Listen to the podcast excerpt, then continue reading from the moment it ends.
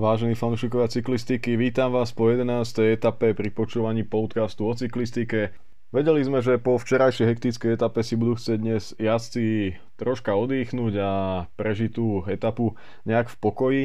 To sa ale netýkalo Ilnura Zakarina a Alexeja Lucenka. Obaja padli na zem ešte v neutrálnej zóne. Po ostrom štarte sa potom ocitol sám pred pelotónom Matie Ladaňu z FDŽ, ktorý si tak dal celodennú šichtu pred hlavnou skupinou, obdržal červené číslo, ukázal kamerám všetkých svojich sponzorov, pousmieval sa, vyvetral sa a napokon bol dostihnutý.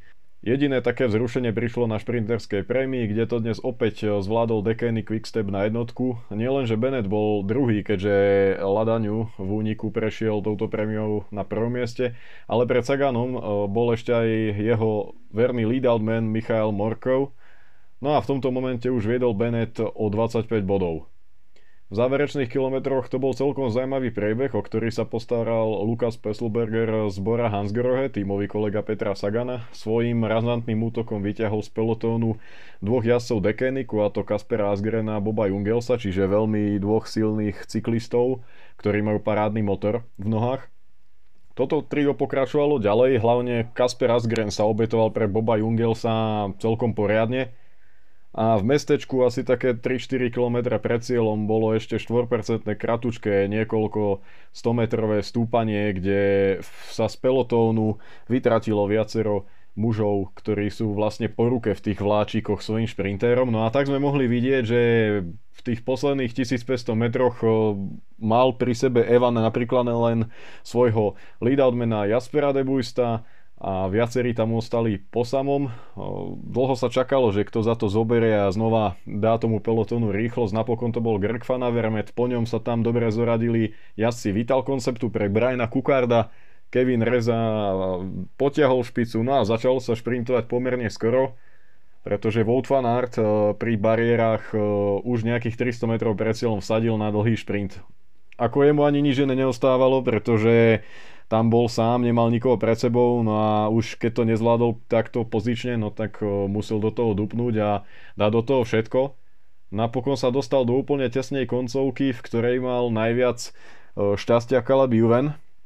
Tesne druhý bol Peter Sagan, ktorý Beneta porazil na páske o milimetre a štvrtý bol Wout van Aert. Tomuto všetkému ešte predchádzal manéver Petra Sagana nejakých 150 metrov alebo 100 metrov pred cieľom, kedy hlavou a ramenom buchol do fanárta a popri bariére sa cez neho dokázal dostať. No už myslím, že v tomto momente vedeli fanúšikovia cyklistiky, ktorí majú nasledované podobne tesné dojazdy s kontaktmi, že že to bude teda to preradenie nakoniec skupiny, ktoré sa napokon aj nejakých 20-25 minút po skončení etapy udialo, čiže Peter Sagan dneska síce bol druhý, ale oficiálne 85. a znamená to teda, že v zelenom drese má Sam Bennett aktuálne 68 bodov k dobru. Rozhodnutie žíry je to celkom oprávnené. Myslím si, že ak sa na to pozrieme objektívne, tak nechceme si ani predstaviť, že by padol niekto z nich na zem. Opäť sa išlo 70 km v hodine, ak by tam fanart nemusel by ani on spadnúť, mohol hodiť niekomu vlnu vzhľadom na to, a bola by to zase obrovská fatálna vec, hej, čiže naozaj ešte aj v tejto dobe, kedy sme mali pred nejakým tým mesiacom brutálny pád Fabia Jakobsena a kedy rozhodcovia na to čoraz viac pozerajú, pretože cyklisti sú rýchlejší, bicykle sú rýchlejšie a ide sa o, úplne na doraz a vidíme, že dneska štyria jazdci boli vedľa seba, tak o, tam naozaj nebolo o čom a v minulosti sme mohli vidieť aj Marka Renšova či Nasera Bouhanyho, ktorí urobili niečo podobné a hlavne Naser Bouhany bol niekoľkokrát takto preradený na koniec skupiny. Je to bežná prax, sú to pravidlá a zásady pelotónu. Wout nespravil nič zlé v tom závere. Ak si všimnete ten pohľad z vrtulníka, tak Wout van Aert išiel krásne, rovno, on ani nemykal nejak bicyklom. O, to ináč sme si mohli všimnúť podľa mňa aj v tých jeho víťazných dvoch šprintoch, kedy Wout van Aert ide úplne rovno a špurtuje len nohami. Tým pádom tam nebolo čo riešiť. O, myslím, že naozaj objektívne a správne rozhodnutie rozhodcov. Takže Peter stratil body a druhú priečku, no je hlavné, že sú všetci v poriadku a nepadlo sa. Keby sa naozaj niečo stane, tak by sa na nejaký ten jeho incident zase spomínalo niekoľko týždňov, mesiacov, tak to si myslím, že už o 2-3 dní to už bude zabudnuté, pretože to nebola fatálna vec, ktorá by spôsobila hromadný pád. Našťastie. Zajtra je na programe vôbec najdlhšia etapa tohto ročnej Tour de France. 218 km nie je síce až taká diaľka v porovnaní s minulými edíciami, ale bude to aj tak dlhý deň. Profil je zvlnený a rozhodujúci moment príde podľa mňa hneď v úvode. Jazdci a týmy na celkovej porade si zajtra budú chcieť určite vydýchnuť a využiť ten deň na to, aby pustili dopredu početný unik, ktorý zajtra pokojne môže prísť do cieľa aj s 15 minútovým náskokom. Nasledovať bude už presun bližšie k Alpám. Jazdci vedia, že 15, 16, 17 etapy rozhodnú o celej Tour de France že potom nasleduje 20. ťažká individuálna časovka a tak sa každá sila, každé šliapnutie ušetrené veľmi zíde. Takže zajtra si myslím a odvážne tvrdím, že to bude deň pre únik.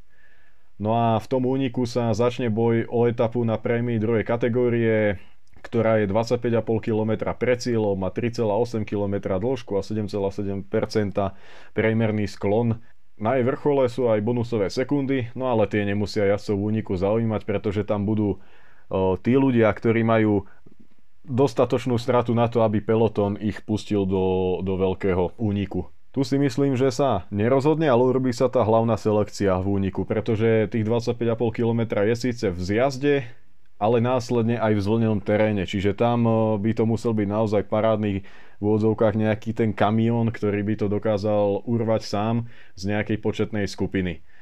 Ak by sa ale nenaplnil scenár úniku, aby som sa veľmi mýlil, tak si myslím, že aj tu na peloton určite zrýchli. Či už jazdci na celkovej porade si pôjdu po tie bonusové sekundy, pretože ako vidíme, eh, tento rok to medzi Rogličom, Bernalom, Pogačarom a spol môže byť o tých sekundách a nakoniec sa každá zíde ale môžu tu byť aj týmy, ktoré majú nejakých o, zaujímavých jazdcov do záveru a budú chcieť otrhnúť práve nejakých o, ľudí navyše. O, zajtrajšími favoritmi pre mňa sú napríklad Greg Van Avermaet, Matteo Trentin, Daryl Impey, ale hlavne Julian Alaphilippe. Takisto sa teším na Marka Hiršio, ktorý tam niekde vpredu môže byť, rovnako aj Thomas Dechent. Práve Thomas Dechent je môj tip na toho človeka, ktorého som spomínal, že by mohol 25,5 km pred cieľom na tom stúpaní odísť a dotiahnuť to až do cieľa, pretože ak on odíde z nejakej menej kompaktnej skupiny, kde nebude až taká tímová réžia, tak sa on naozaj veľmi ťažko bude nazad dobiehať. Čiže zajtrajšia etapa by mala pirať úniku. No uvidíme, či sa budem míliť alebo nie. ale veľmi sa mi to podobá, opakujem sa niekoľkýkrát na etapu v Laňajšiu, kedy vyhral Daryl Limpy a peloton prišiel s viac ako 16 minútovou stratou do cieľa. Takže ďakujem vám za pozornosť a teším sa na vás opäť po zajtrajšej 12. etape 107. ročníka Tour de France.